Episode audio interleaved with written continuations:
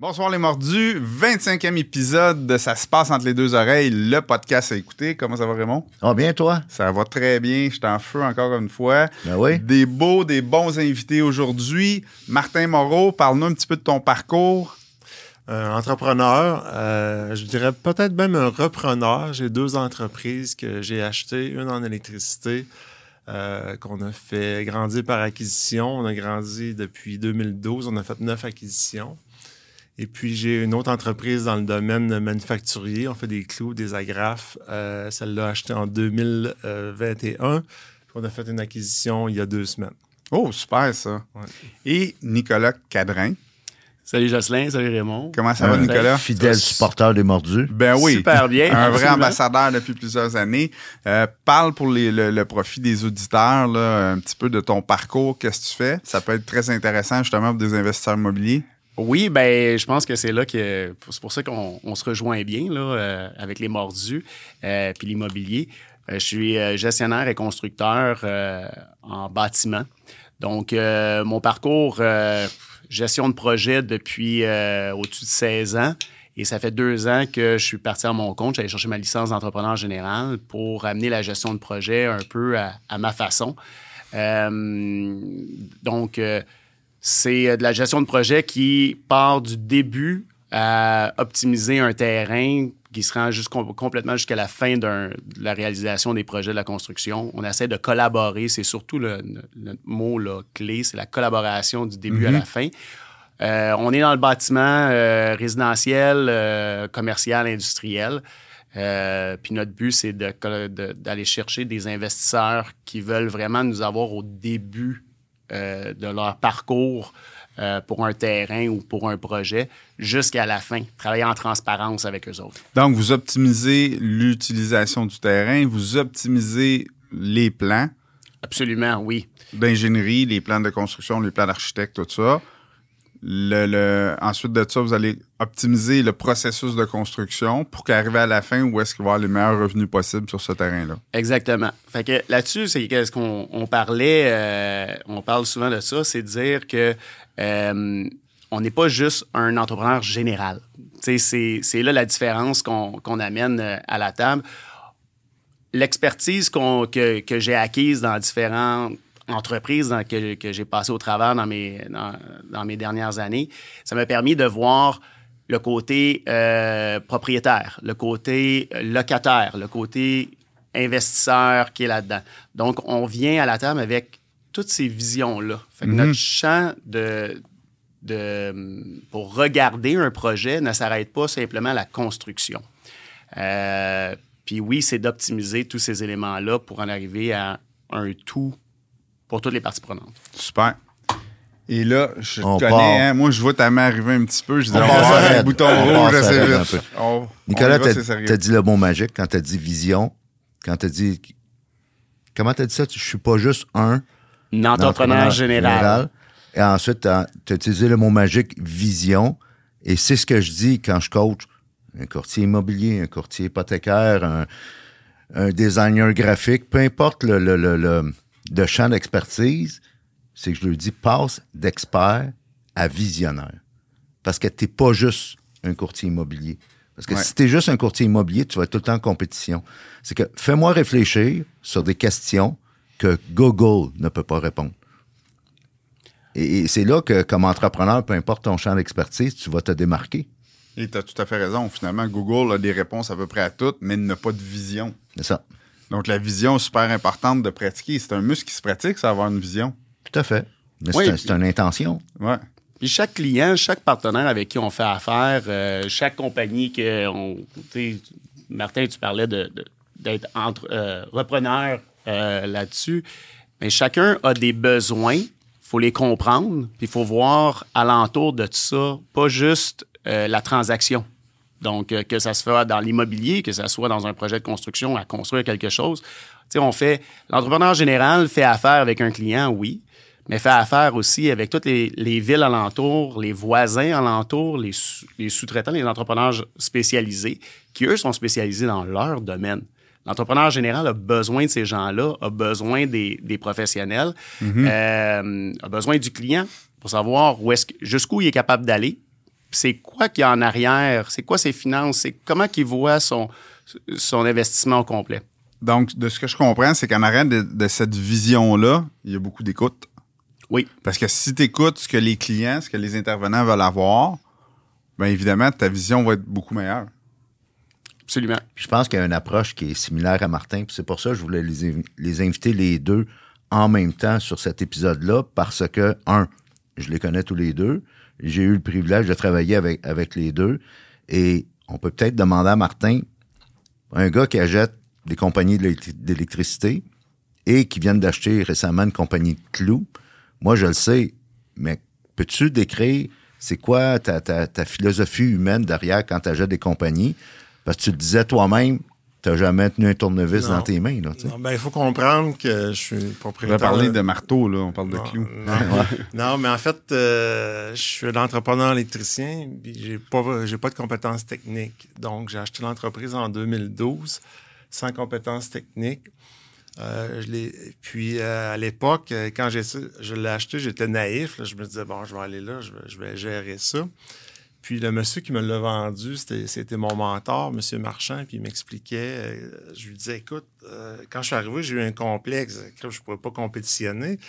Je- au niveau technique, j'ai j'ai pas les compétences. Puis il m'a dit non, il dit t'as pas besoin, t'as besoin des compétences humaines. Faut que tu saches t'entourer, euh, faut que tu saches motiver les gens, faut que tu saches créer des environnements de travail où les gens euh, peuvent réussir.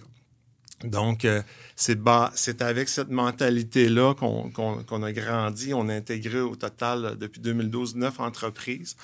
On est devenu un entrepreneur électricien de, de- de premier plan avec une mentalité euh, basée sur, sur l'humain. Donc, pour moi, l'humain, c'est c'est mon avantage compétitif.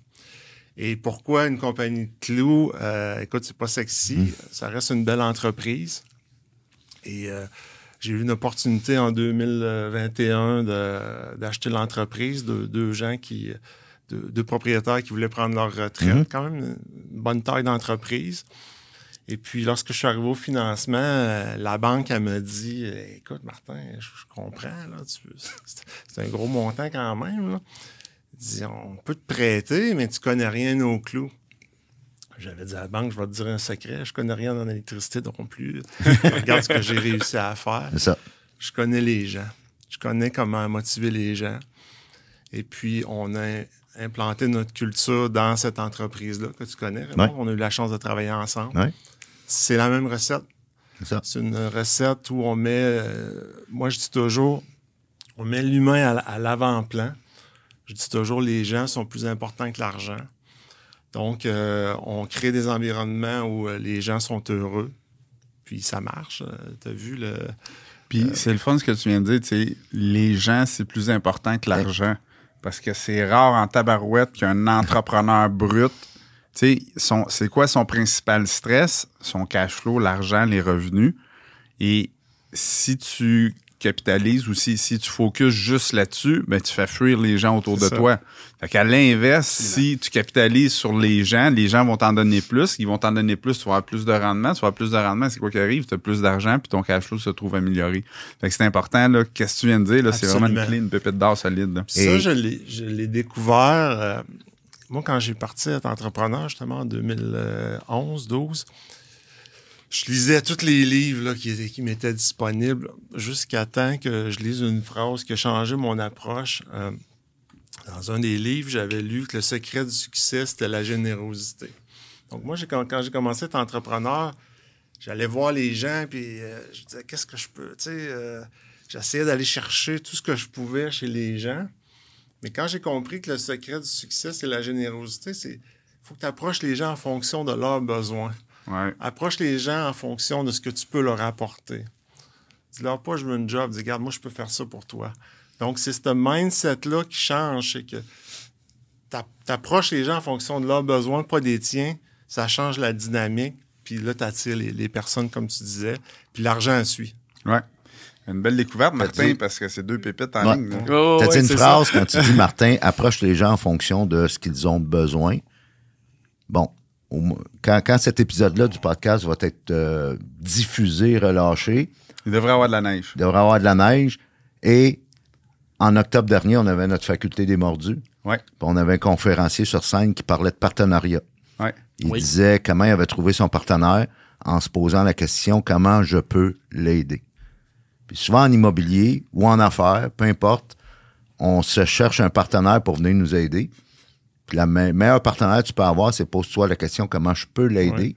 Qu'est-ce que je peux apporter à ce partenaire-là? Et c'est là que tu vas trouver le bon partenaire. Non, je pense que tu as raison. En se posant cette question-là en premier, on vient de s'assurer que cette personne-là va avoir à cœur notre réussite. Fait que, qu'est-ce que moi je peux y apporter?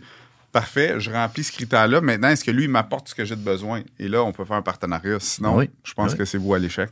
Oui, tout Parce qu'il va toujours avoir une des deux parties qui va se sentir lésée. Oui, dans le partenariat, puis aussi euh, au sein de l'équipe. Parce que au sein de l'équipe, c'est, on parle de pénurie de main-d'œuvre, on parle de, de, trouver les bonnes ressources à travers nos équipes, nos entreprises. C'est un gros, euh, c'est un gros enjeu, ça. Puis euh, c'est de savoir qu'est-ce qu'on peut offrir, par contre, savoir nos limites. Ça, c'est savoir c'est qu'est-ce qui est euh, euh, notre arc de tir, que j'ai euh, que j'ai lu Raymond et Jocelyn là, dans, dans votre livre. Euh, mais c'est intéressant l'arc de tir parce que c'est de dire OK, moi je suis capable d'offrir ça. Est-ce que qu'est-ce que tu veux, qu'est-ce que tu recherches en venant chez nous? Est-ce que je suis capable de te l'offrir?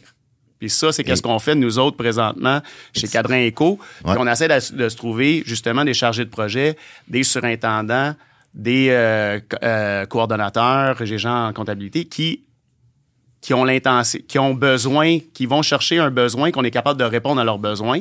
Puis nous, ça passe par le numérique. Fait que les gens, si ils sont euh, passionnés de dire, moi, je crois à optimiser les processus, à utiliser le numérique et tout ça, OK, parfait. On voit que leurs besoins, on est en mesure de leur répondre, mais c'est c'est une discussion des deux côtés. Puis c'est Ouais. tant interne qu'au niveau du partenaire. Puis j'étais là à la, à la, la- la conférence euh, des mordus. Euh, puis j'ai adoré ce, ce conférencier, conférencier-là par rapport à ça. Puis ça m'a amené, euh, non, pas plus loin que dans les jours qui ont suivi, à parler avec un partenaire aussi euh, potentiel, puis à reposer les questions de qu'est-ce que lui avait de besoin, qu'est-ce que lui cherchait à résoudre comme problème. Mais c'est drôle parce que tu sais, tu dis ça, puis pendant qu'on fait ça, j'ai de la misère à rester concentré en pensant mes différents partenaires. Qu'est-ce que j'apporte à un? Qu'est-ce qui me rapporte en, en retour? Est-ce que c'est donnant-donnant? Est-ce que c'est gagnant-gagnant? Est-ce que c'est équitable? Puis tu sais, j'ai de la misère pas continuer d'y penser parce que Reste c'est tellement, concentré. ouais, c'est ça, c'est tellement important Ouais. dans, dans, dans ta vie parce que sinon, il y a des, euh, il y a des irritants dans tes journées. Puis, tu sais, le but avant tout, c'est d'être heureux dans ce qu'on fait. Puis moi, tout le monde le sait, parce que je le dis souvent, équité, justice, super important. Au niveau de nos enfants, au niveau de nos relations d'affaires, au niveau de nos amitiés. Ouais. Je ne sais pas pourquoi, ça vient me chercher. C'est une de mes valeurs fondamentales. Mais s'il n'y a pas d'équité, justice au niveau de mes partenariats, ben Christy, je vais être malheureux. Absolument. Puis c'est, on en parle beaucoup dans le livre, puis on en parle souvent dans nos podcasts, on en parle dans nos coachings. Arrête de jouer à la loterie avec tes partenariats. Souvent, quand tu commences en affaires ou quand tu commences en investissement immobilier, c'est normal dans le processus que tu as besoin d'un partenaire. C'est même euh, souvent stratégique. Mais Joue pas à la loterie, vas-y pas au hasard. Fais tes devoirs, apprends à, mieux- à bien te connaître, un. Exact. Apprends à savoir qu'est-ce que tu peux donner, qu'est-ce que tu peux pas donner. Soyez clair en amont avec vos potentiels partenaires sur tout ça. L'honnêteté avec soi-même dans ces moments-là Ouais. est difficile à avoir, hein? Parce qu'il faut vraiment que tu sois capable de te regarder le nombril et t'auto-critiquer. Parce que qu'est-ce que tu peux donner? Et ça, c'est facile. Tu vas trouver tes meilleurs points, tes, tes- tes qualités. Et qu'est-ce que tu peux pas donner? Tu sais, c'est plus difficile là, en tant qu'entrepreneur, en tant que personne orgueilleuse, de dire Ouais, mais ça, je suis pas bien ben bon là-dedans. Fait que, tu sais, mais c'est important que tu le mettes sur ton offre de service, dans le fond. Parce que quand tu vas rencontrer ton partenaire, ben, tabarouette, c'est ça que je peux, je peux t'offrir, mais ça, je peux vraiment pas te l'offrir pour toutes sortes de raisons. Puis, tu sais, c'est à prendre ou à laisser. C'est ça. Ça, ça, ça découle d'une bonne communication entre les partenaires. Ouais. Puis euh, c'est drôle parce que quand je me suis lancé en affaires, euh, ça ça m'a tout pris pour vraiment partir d'un d'un poste d'employé, gestionnaire de projet, euh, bon salaire, euh, les assurances et tout ça, des beaux gros projets, même dans le temps du COVID et tout ça. Puis dire, OK, je lâche ça, je m'en vais comme entrepreneur général, je pars euh, en affaires. C'est un saut dans le vide, ça? c'est un saut dans le vide. J'ai, euh, j'y ai été trop vite. Première, Première occasion, j'y ai été trop vite avec un partenaire euh, que j'ai trop fait confiance, puis j'ai pas fait mes recherches. J'ai pas été plus loin que ça parce qu'on dit, on dirait que j'étais, j'avais besoin de ce coup de pied-là hein, pour, euh, pour partir. Fait que je me suis embarqué pleinement, euh, naïvement. OK, dans un sens, parce que je fais confiance. C'est une chose que, que j'ai. Je fais confiance. Tu as ma confiance pour partir, puis après ça, tu peux juste la perdre. Ça, c'est c'est un peu comme. Comment je pense que c'est une belle qualité, tu sais. C'est une belle qualité parce que tu as une ouverture. Il y a une contrepartie à ça, c'est que tu dois apprendre aussi à faire confiance, mais tester la confiance rapidement. Ben, c'est, ben, le rapidement, c'est ça, puis être franc avec nous. Puis tu sais, quand tu disais euh, juste euh, quel- euh, quelques moments, là, tu parlais comme de quoi d'être... euh, euh, d'être conscient de la communication, puis qu'est-ce que l'autre t'apporte et tout ça, c'est puis de d'accepter que ça se peut que tu t'aies trompé aussi. Ça Oui. se peut que le partenariat fonctionne pas. Dans ce cas-là, moi, ça n'a pas fonctionné, puis on le savait très rapidement, ça a pris moins d'un an, puis euh, on a arrêté ça là. Mais c'est important d'avoir une belle humilité, justement, de s'asseoir entre partenaires et de s'exposer ça. Oui. Es-tu vraiment heureux dans notre partenariat? Est-ce que, est-ce que tu sens que c'est juste, équitable? Est-ce que tu sens que euh, tu t'épanouis puis tu vas plus loin? Ou est-ce que tu sens que, Christy, il y a toujours un petit irritant? Et là, l'autre partenaire va dire, ouais, j'en avais pas parlé, mais bon, parfait, je ressens la même chose moi aussi.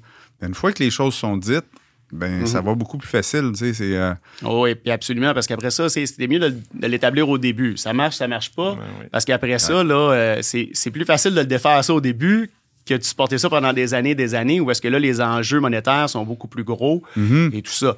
Fait que, euh, mais là, on peut dire qu'on est super content. On a trouvé notre, tu- notre tu bonne toujours voie. grandir plus vite en faisant confiance, euh, je pense, parce que si tu euh, baisses ta garde, parce qu'il y a plus de bonnes personnes que de mauvaises personnes, donc ouais, mathématiquement, tout à fait d'accord. euh, donc euh, je pense que si- qu'est-ce qui nous permet de grandir, c'est de faire confiance. C'est si tu fais du micromanagement, tu peux pas grandir. Puis oui, on se fait prendre de temps en temps, puis on, à, à chaque fois, on se dit on est con, on n'aurait pas dû, mais ça fait partie du, du Ouais. jeu. Ouais. Et puis il faut se relever, puis il faut continuer. Mais souvent, on dit, tu sais, cet échec-là, ben, c'est ça qui va te faire grandir à comprendre que le prochain coup, par où faut pas que tu passes. tu sais. C'est ça. Fait que je pense que faut pas juste dire, bon, ben, j'en ferai plus des partenariats. Moi, souvent, hein, Raymond, c'est ça, que je te dis. hein. Ah, tout ça, Quand- quand là, j'en ferai plus. je- Mais tu sais, je sais à qui le dire. J'appelle Raymond, j'appelle mes amis proches. Tu vas Là, je ventiler fais, avec Raymond. On puis, oublie euh, tout ça, veut plus rien savoir. Et exactement, je ventile. Ouais, ben oui. Puis là, après ça, OK, je suis un peu épais. Tout ça aurait pu être évité par ça, ça, ça, ça, ça. Là, je relativise, puis je fais OK, parfait. On recommence où, puis on recommence comment? Ouais. Fait que, Ben, euh, Nicolas, tu as parlé un peu de ta transition entre employé, travailler pour une boîte, puis après ça, travailler pour toi, travailler à ton compte. Puis pense à ça, parce que j'ai le goût d'entendre Martin là-dessus. Toi aussi, tu as sorti de l'école en finance. Tu as travaillé pour une boîte, puis une grosse, je pense. Alors, tu es passé d'employé à entrepreneur. Puis tu as une histoire intéressante là-dessus. Ça a été quoi le shift que. C'était une conversation. Écoute, euh, moi, j'ai une maîtrise en finance et je viens pas d'un milieu d'entrepreneur, donc pour moi, ça m'était inaccessible. Euh, j'ai commencé à faire de l'investissement en caisse de dépôt. euh, puis en faisant de l'investissement, j'ai dit non, j'aimerais mieux être plus près des opérations. Donc, je suis allé travailler pour une, une compagnie dans laquelle on avait investi. J'ai travaillé sept ans pour eux. Ça m'a emmené jusqu'à San Donc, Diego. juste pour être clair pour nos auditeurs, tu travaillais pour la caisse de dépôt. Je travaillais pour la caisse de dépôt et ensuite je suis allé travailler dans une des compagnies pour, euh, dans lesquelles on avait investi. Cette compagnie-là euh, a été achetée par euh, une compagnie de San Diego, puis dans le propriétaire, c'était un monsieur, il valait 500 millions. Un, Rien un de grand, un grand entrepreneur. Et puis, euh, on a- il avait fait un party de Noël à, à sa maison, euh, à San Diego, à La Jolla. C'est un des quartiers les plus riches Ouais. Dans le party, euh, il disait Martin, il dit Viens voir la, la vue sur l'océan, il faut que je te montre quelque chose. Là, on s'en va sur sa galerie, puis là, il me montre sa maison. Il dit Comment tu trouves ça? Ben, Je dis euh, Richard, t'as un beau setup. il me dit Tout ce que tu vois là, tu peux l'avoir. Là, J'étais Voyons, Richard, c'est impossible. C'est- voyons, C'est c'est le rêve. de- Bon, tu peux l'avoir à une condition. Il faut que tu sois un entrepreneur. Tu peux pas être un salarié. C'est impossible. Fait que ah, ben, je suis pas un entrepreneur. Elle dit oui. Tu es un entrepreneur. Wow. Tu, Wow. vas être, tu, vas, tu vas être bon. Fait que Il avoir beaucoup de gratitude pour ce monsieur-là Oui, aujourd'hui. Oui. Et puis, je suis revenu chez nous. J'ai dit à ma conjointe, euh, regarde, euh, je suis un entrepreneur. On est, on est revenu au Québec. Et puis, c'est en 2011. Puis, c'est comme ça que je suis devenu un entrepreneur. L'impact que les gens qu'on a du respect pour peuvent avoir pour, pour notre avenir, là, c'est vraiment incroyable. Mais là, je suis intéressé de savoir la thématique de notre podcast, c'est, c'est entre les deux oreilles. Qu'est-ce qui s'est passé comme évolution entre Ouais, les le deux shift, oreilles? ça a été quoi? Parce que moi, j'ai toujours su que j'étais entrepreneur. Fait que, tu sais, de, de me casser la gueule, de recommencer. Mais, tu sais, toi, t'avais quand même une belle situation, là. Oui. maîtrise en finance, euh, caisse de dépôt, euh, gros poste, sécurité. Moi, j'avais aucune sécurité. Je viens d'un trou à Saint-Hubert. Puis, tu sais, j'avais juste à gagner. Mais qu'est-ce qu'un gars comme toi, le shift, il se fait des oreilles? Ben, C'est le. Vous parlez de mindset dans le livre. Euh, c'est un mindset, je pense que je l'avais. Puis je pense que c'est ce monsieur-là, c'est ce qu'il a vu. T'as fait Euh, réaliser que tu ouais, l'avais. On est revenu au Québec. Écoute, moi, à San Diego, j'avais une grosse maison dans les montagnes, 12 minutes de la plage. On est revenu au Québec et on, avait loué une maison avec, ma conjointe. J'ai deux, enfants, puis le, le sol, n'était pas accessible. Puis j'avais fait mon bureau dans le garage. Donc, en l'espace d'un mois, j'avais une maison dans les montagnes en Californie à, être entrepreneur dans mon sous-sol, pas euh, dans mon garage, pas de, pas de projet. Puis le mindset, ce qu'on- ce qu'on parle dans, dans votre livre, le mindset, c'est quoi? Pour moi, c'est la pensée, mais c'est c'est d'agir. C'est la, la magie, c'est c'est dans les deux.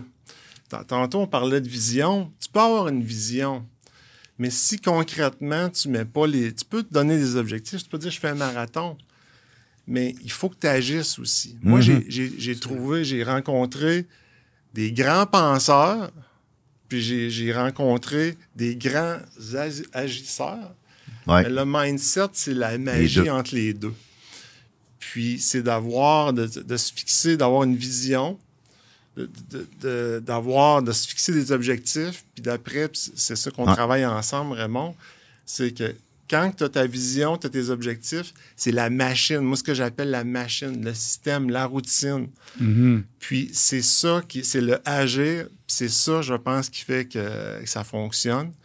Dans mon cas, ben, c'est une machine qui est huilée à- avec l'humain à l'avant-plan. C'est une machine qui est de la performance, tu le sais. Nous, on crée des environnements de travail dans mes entreprises. On prend soin des employés. euh, on n'a pas vraiment de problème de recrutement. Mais il y a un prix à payer pour l'employé. Le prix à payer, c'est un prix, à- euh, c'est un billet pour la performance. On veut que les gens euh, performent. Puis, Mais tu les mets dans des situations où ils vont aimer ça, performer. oui, c'est ça. Ah Mais oui. il faut que ça soit facile aussi. Ah oui. faut que ça soit pourquoi les grosses équipes qui gagnent des championnats ont plein de coachs, des Ouais. équipements, des, des thérapeutes, des équipes, Ils créent l'environnement. Ils Ils créent l'environnement pour pouvoir Là, je gagner. veux juste qu'on qu'on revienne en arrière, là. Puis t'écoutes ce podcast-là, rewind un peu au début de la conversation avec, ma, avec Martin, quand il a, il a parlé de vision puis de exécuter là, au quotidien. C'est, on a trop d'investisseurs immobiliers qui sont dans l'analyse. Puis moi, je lui dis, joue aux échecs puis aux cartes en même temps. Oui, pense à ta vie dans 10, 15, 20 ans, c'est correct. Ça commence de même, là. Mais après ça, tu as un jeu de cartes dans les mains. Peu importe c'est quoi ta cote de crédit, peu importe c'est quoi ton accès à du financement, peu importe c'est c'est quoi tes partenaires, tes ressources, joue tes cartes maintenant, aujourd'hui. Oui. Exécute aujourd'hui, puis c'est comme ça que tu vas pouvoir bâtir là-dessus. Oui, puis tu vas. Tu, à chaque fois que tu exécutes quelque chose, soit que tu réussis ou soit que tu apprends. Tu sais, c'est- c'est vrai. Puis je pense que vos chandails le disent. là. Aujourd'hui, c'est la quote euh, Ouais. de John euh, Maxwell. Euh, mais c'est vrai. C'est que même, tu sais, puis nous autres, on le fait aussi en construction. En construction, le temps, c'est de l'argent. Ça se passe tellement rapidement que d'attendre de prendre une décision sur un chantier de construction dans l'exécution, là, je parle pas dans la phase de planification, parce que là, ça vaut le temps tu sais, de, de prendre le temps de le planifier comme il faut? Dans la partie de l'exécution, des fois, les gens, je vois trop de monde, des chargés de projet qui ne prennent pas action, ou un surintendant qui ne prennent pas action. Tout le monde est payé à l'heure. Puis là, tout le monde est payé à l'heure. Là, ça amène des journées de retard. Là, la journée de retard se transforme le lendemain avec une tempête de neige qui fait en sorte qu'on a une semaine de retard, puis les conditions générales... qu'il y a Et là, dedans- l'autre peut pas rentrer, Ah, puis là. l'autre- est parti, ça, ça, la décision, même si elle n'était pas optimale, tu as pris une décision, tu as pris action, ça a fait avancer. Fait que de faire ça, de faire ces pas-là comme entrepreneur, de faire ces pas-là comme dans l'immobilier, c'est de dire j'en prends une action, elle va me mener à quelque part dans tous les cas. Mais comme entrepreneur, excuse-moi, Jocelyn, c'est Ouais, vas-y. c'est que ça fait partie de l'environnement. Si l'em- l'employé, comme tu dis, euh, il sait qu'il y a une sécurité, que tu vas le supporter dans sa décision, il va être prêt à prendre cette décision-là rapide, il va se Ça, tromper. c'est certain. Moi, j'ai toujours dit, le, pire moment pour... Si quelqu'un fait une erreur, c'est le pire moment là, pour le, le- le ramasser parce que c'est là qu'il a le plus besoin de son leader. Fait que moi, si quelqu'un fait une méchante erreur, il faut que tu sois là pour ramasser les pots cassés avec. Quand tu fais ça, tu crées un environnement où la personne se sent en sécurité. Puis après ça, euh, elle est capable de prendre ces décisions-là. Ils seront pas toutes bonnes, mais la majorité vont être bonnes. Moi, j'aurais une question. Parce que dans la vie d'un entrepreneur, ce qu'il faut comprendre, c'est que oui, quand le shift se fait entre les deux oreilles, c'est le temps de passer à l'action, mais pour passer à l'action, ça prend certains. Tu sais, il y a des peurs à surmonter. Comment est-ce qu'on fait pour mettre un pied devant l'autre puis tasser ces peurs-là? Les défis des entrepreneurs, là, c'est un après l'autre. On s'entend, quand c'est pas les impôts, euh, c'est, euh, c'est c'est la compétition. Quand c'est pas la compétition, ça va être un problème peut-être de, de, de, des, euh, de, de ressources humaines. Quand c'est pas ça, c'est le marché. Quand c'est pas ça, c'est les taux d'intérêt qui augmentent. Quand c'est pas ça, c'est, l'économie en général. Il y a toujours, toujours quelque chose. quoi Comment est-ce qu'on fait pour, avancer? pour, pour dire on se bloque puis tout ça. Moi, personnellement, là, personnellement, c'est qu'à un moment donné, j'ai j'ai réalisé, je sais qu'est-ce que je vaux. De un, je croyais en moi en- au départ. Fait que, avant de tomber de, de, de passer de employé à employeur, on dirait que j'avais besoin de cette, ce, ce confort-là, cette sécurité-là, parce que je ne je croyais pas en mes capacités de devenir entrepreneur. Pour moi, ça n'a jamais été... euh, tu sais, je t'écoutais parler tantôt, je suis sorti de l'université, pour moi, je m'en allais, puis je n'étais même pas dans euh, gestion de projet ou quoi que ce soit, je m'en allais comme ingénieur civil, euh, structure, dans une firme de génie conseil. C'était ça mon plan de match, puis moi, je m'en allais me caser là. Je sortais de mes- pas la tête, c'est ah, euh, c'est tout. Euh, après ça, j'ai réalisé que non, attends, il y a d'autres choses. De un, le génie civil, puis le- la conception, ça n'allait pas assez vite. J'ai su comment que moi, j'étais comme personne. J'ai appris à me découvrir. Puis rendu, puis là, je fast forward où est-ce que je suis rendu là, puis j'ai dit le moment où est-ce que j'ai fait le switch parce que j'ai commencé à croire en moi. Puis là, maintenant, qu'est-ce qui me fait me lever à tous les matins, même s'il y a toujours un pépin? Il y a toujours de quoi pour dire dans quoi je me sens embarqué, je lâche tout ça. Puis c'est facile de dire, tu sais, on est entrepreneur, demain matin, on peut tout se revirer de bord puis aller se retrouver un autre job, surtout dans ce temps-ci. Là, il, y a, il y a des jobs, tu sais, il y en a, là, il y en cherche du monde. Mais pourquoi qu'on continue à ça? C'est parce qu'on on croit à, à notre cheminement. On croit où est-ce qu'on veut, qu'est-ce qu'on veut atteindre. Puis on le sait qu'à l'intérieur de nous, on est capable de le faire. Ouais. Moi, personnellement, c'est ça. Puis je m'entoure avec des gens qui croient en moi aussi. Puis les gens alentour de nous. On joue un jeu, aide. là. On parle pour parler, là. Tu sais, tu parlais euh, que vous, tu serais capable de te trouver une job facilement, puis je suis sûr, toi aussi, demain matin, mais tu serais le, le, le, le CFO, peut-être, et l'ingénieur le plus sous-utilisé en termes de, de potentiel, là. Tu sais. Nicolas, comme mot de la fin, que- qu'est-ce que tu dirais à nos entrepreneurs et investisseurs immobiliers? Euh, moi, je dirais de, de croire en ce que vous pouvez faire. Puis euh, c'est c'est vrai que ça se passe entre les deux oreilles. Euh, sérieux, c'est le, le- le mindset. Euh, mais c'est de se mettre dans une zone de, de, de prendre ce premier pas-là. Premièrement, vous allez réaliser qu'il va vous amener à quelque part d'autre. Puis après ça, c'est juste de prendre le deuxième. Après, ça se fait tout seul. Vous allez plus vouloir revenir en arrière. Ouais. On parlait Ouais. tantôt de dire, oui, demain matin, on peut revenir puis se trouver un job, mais jamais, mais jamais je referais ce, ce, ce retour-là dans cette vie-là.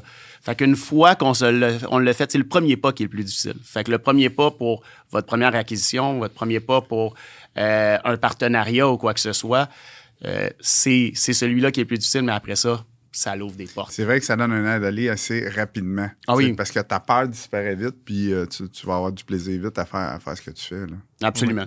Absolument. Puis c'est d'être bien, hein. On est là, on- oui, on veut faire de l'argent, mais c'est de- d'être heureux dans, dans notre vie, dans tous les jours. Ouais. c'est ça qui est important. Puis tout ça, ça part de l'attitude. Absolument. Tu sais, là, euh, comme je disais tantôt, moi, je, vais, je lâche tout souvent. Mais je le sais que quand je le fais, c'est pour OK, je, je, dé- je décompresse, je dévèque la pression. Et tout de suite, mon attitude revient à ce mode solution, euh, de bonne humeur. Puis, euh, mais, mais, mais oui, il faut, faut, Ben, faut, la ventiler. de faut temps ventiler temps. des fois, c'est normal. Faire du sport, euh, parler avec un, un coach, euh, parler entre autres partenaires aussi. Ou, il y a les amis aussi. C'est ça. Les- Moi, j'aime beaucoup la notion de amis investisseurs. Parce que j'ai des amis qui ne sont pas du tout entrepreneurs, puis je peux pas ventiler avec eux autres. Je ventile différemment. Je fais juste me vider la tête de mon côté entrepreneurship, et là, je fais d'autres choses. Mais ça prend aussi des amis entrepreneurs que tu peux appeler puis dire Hey, ton opinion puis ton mindset m'impressionne. là. Fait que j'aimerais ça te- t'exposer des faits, puis là, aide-moi à ventiler. Puis tu sais, que- ouvert comme ça, là, justement, ce matin, je fais Sans ça avec jugement. un ami. Je l'ai appelé, je disais, hey, t'as 15-20 minutes pour moi? Oui, parfait. Je te garoche des idées, c'est toute de la merde, je te le dis tout de suite.